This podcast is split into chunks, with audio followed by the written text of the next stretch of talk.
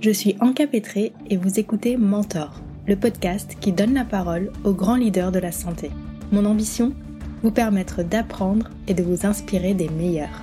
Dans cette deuxième saison, nous partons à la rencontre des baroudeurs, ces hommes et ces femmes qui ont fait carrière aux quatre coins du monde et qui viennent partager avec vous toutes les leçons qu'ils y ont apprises.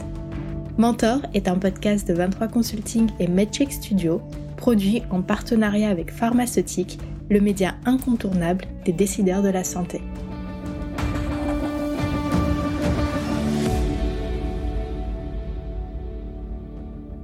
Épisode 13 Franck Cousseran. Il y a des conversations qui vous touchent au plus profond par la puissance et la sincérité du message. Mon entretien avec Franck Cousseran General Manager de Jazz Pharmaceuticals France, en fait partie. Derrière le masque du dirigeant persévérant et infatigable, j'ai découvert un homme dont l'engagement s'étend bien au-delà de la sphère professionnelle.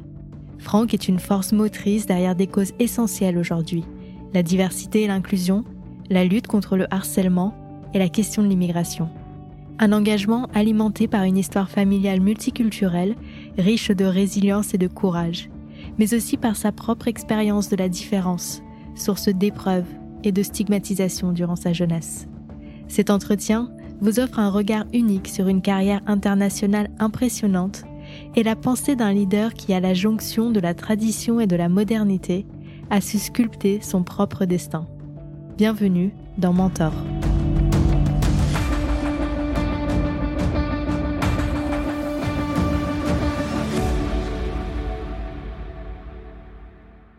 Leçon 1. Citoyen français du monde.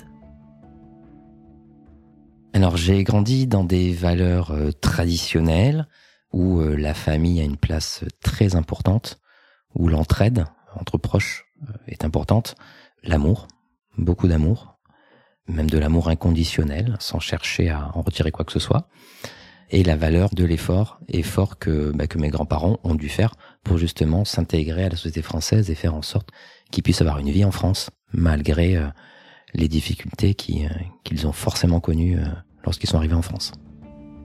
Franck a grandi dans le sud de la France, à Montpellier, dans une famille nombreuse et aimante.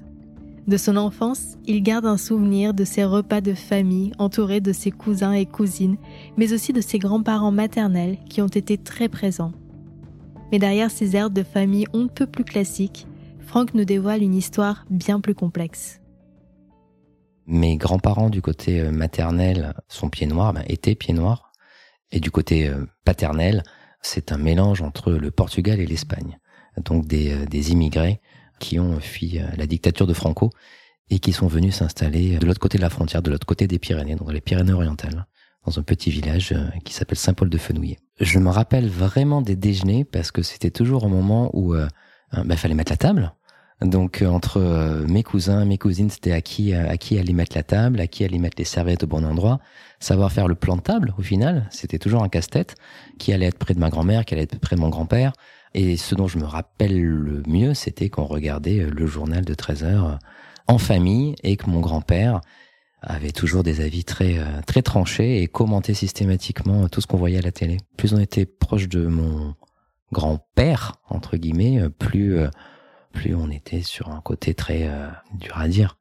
Mon grand-père avait, euh, c'était l'image du patriarcat euh, traditionnel, très traditionnel. Je pense que que ce soit à la fois mes grands-parents paternels ou mes grands-parents maternels, ils ont vraiment essayé de nous pousser à une sorte d'intégration forcée, dans le sens où eux ont vécu de la discrimination, ont vécu du rejet, et donc ils ont toujours essayé de nous pousser à être les plus intégrés possibles. La discrimination, Franck nous explique qu'il l'a également ressentie, ne serait-ce que par les noms de famille de ses grands-parents à consonance étrangère. Les gens vous le font remarquer, nous dit-il. Ce regard extérieur a d'ailleurs longtemps impacté l'acceptation de ses origines étrangères. Au tout départ, euh, forcément, vous entendez vos grands-parents parler des langues étrangères que vous ne connaissez pas, vous avez du mal à les comprendre, et vous avez envie de dire, mais euh, pourquoi est-ce qu'il parle juste pas français comme euh, comme moi, comme à l'école? Et donc au début, je me suis dit oulala, c'est quelque chose de bizarre. Essayons de s'en éloigner. Plus tard, avec l'expérience, avec l'âge, j'ai pu comprendre justement à quel point bah, leur histoire de vie avait été très particulière. Et j'ai plutôt aujourd'hui tendance à être fier de ce qu'ils ont fait. Me dire que voilà, j'ai des grands-parents, euh, arrière-grands-parents euh, paternels qui étaient voilà des républicains convaincus, voire même qui ont pris les armes pour pour pour défendre des, des idéaux. Je trouve ça intéressant. Aujourd'hui, quand je pense à mes grands-parents, je me dis, ils ont fui des situations qui n'étaient pas acceptables de leur point de vue, et ils ont réussi à trouver une, une terre d'accueil dans lesquelles ils ont pu s'épanouir, avoir une vie décente, un travail, une famille, des enfants et des opportunités. Par exemple, mon père est euh, le premier enfant euh, de sa famille à avoir fait des études supérieures. Et quand je vois les efforts qu'ils ont dû faire, je me dis mais pourquoi est-ce qu'aujourd'hui on n'est plus capable d'accepter euh, d'accepter des gens sur notre sol et de leur donner les mêmes chances? Donc j'ai malheureusement pas la solution, mais quand je repense à voilà à la situation de mes grands-parents, je me dis la France les a accueillis. Alors, c'était pas parfait, loin de là. Il y a eu de la discrimination, mais en tout cas, ils ont pu avoir cette chance de rebondir et de pouvoir euh, avoir une, vie décente en France. Mais aujourd'hui, je me pose vraiment la question sur pourquoi est-ce que la France n'est plus en capacité de d'accueillir euh, aussi euh, simplement les immigrés qui fuient des situations dramatiques. Je me mets à la place de gens qui, qui fuient leur pays, en guerre ou euh, pour des, raisons euh, d'oppression ou de stigmatisation. Et je me dis, voilà, ces personnes-là devraient aussi avoir la chance que mes grands-parents ont eu de pouvoir euh, avoir une vie décente et de pouvoir réussir si on s'en donne les moyens. C'est ça aujourd'hui qui me qui m'attriste, c'est de ne pas être en capacité de donner les chances qu'on a pu donner par le passé à d'autres types d'immigrés.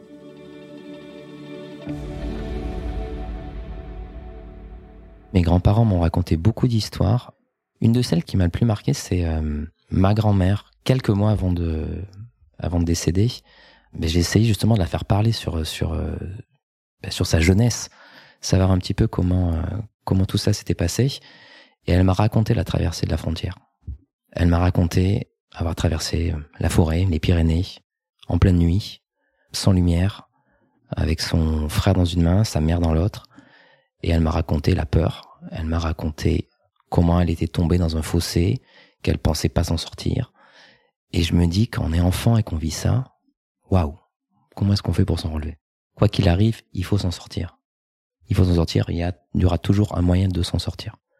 Et ma grand-mère euh, paternelle avait cette force-là, tout comme ma grand-mère maternelle, qui elle, donc euh, pied noir, ayant fui euh, l'Algérie juste avant l'indépendance, euh, ben voilà, c'était des femmes, des femmes fortes. J'ai vécu entouré de femmes fortes.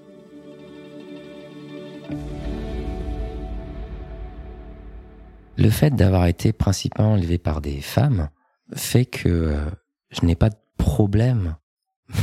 j'ai pas de problème. J'ai pas de problème avec les femmes, en fait, au final. Et je me pose même pas la question. C'est, ça, en fait, qui est assez marrant. Moi, je, je me rappelle encore, voilà, quand je suis rentré en CP, ben, je jouais avec les filles. Voilà, à la récré, je jouais à l'élastique, je jouais à la marelle. Je pouvais aussi aller jouer au billes avec les garçons. Mais au final, voilà, je j'avais pas cette, cette appréhension à aller vers le, le sexe opposé. Parce que justement, élevé par des femmes fortes, dans un contexte où j'avais euh, une cousine que, que j'adorais, avec qui je jouais à la Barbie, sans aucun problème.